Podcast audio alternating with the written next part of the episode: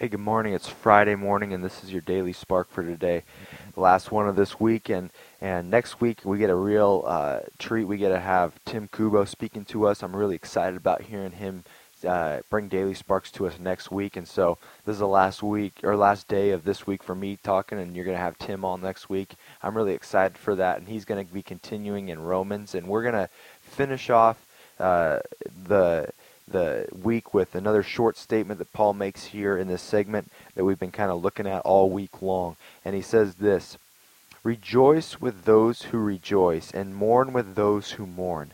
Now, as brothers and sisters in Christ, as, as uh, fellow believers in God, we have a, um, an ob- obligation to uh, be there for each other, in the good times and the bad times. I think about some of the greatest moments in my life, the the times of re- just pure rejoicing.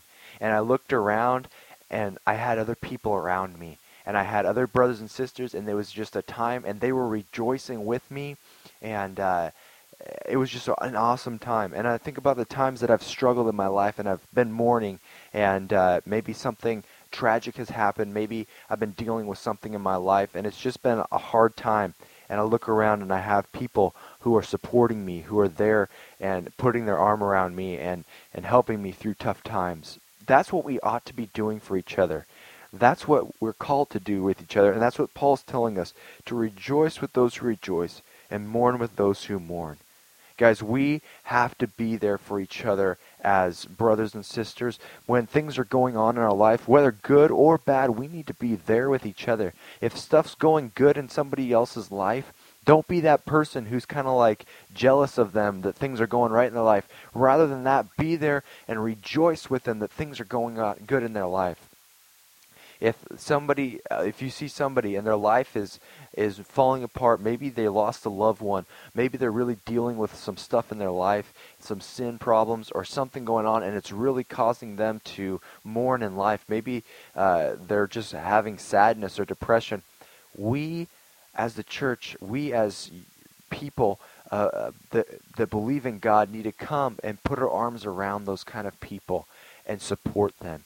And you wherever you're at, whatever church you're in, wherever you find yourself around other believers, that's our that's our job. That's what we've been called to do by God, to rejoice in the good times and to be there as a support for those who uh, are going through tough times. And so my challenge for you today is this as we go through this weekend as you go to church uh, this weekend and you're around believers i challenge you to look at people's lives and rejoice with those people who are having good times in life.